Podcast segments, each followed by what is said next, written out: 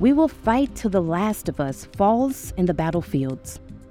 Yaa Asantewaa bellowed these words, a charge to her people. They wouldn't bow out from this fight. They couldn't. The liberation of their very souls depended on it. This is Two Minute Black History What You Didn't Learn in School.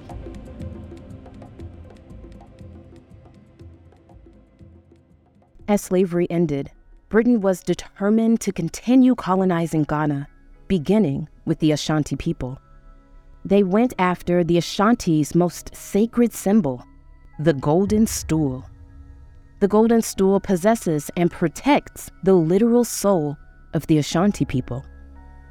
You can imagine the Ashanti's disgust and rage when Britain demanded they surrender the stool. Collectively, Ashanti chiefs gathered to prepare for war. But some lost faith, knowing it was likely they would lose. There, standing tall and proud amongst these crestfallen men, was the one and only Yaa Asantewaa. Yaa Asantewaa bellowed, Is it true that the bravery of the Ashanti is no more? If you men of Ashanti will not go forward, we, the women, will. I shall call upon my fellow women.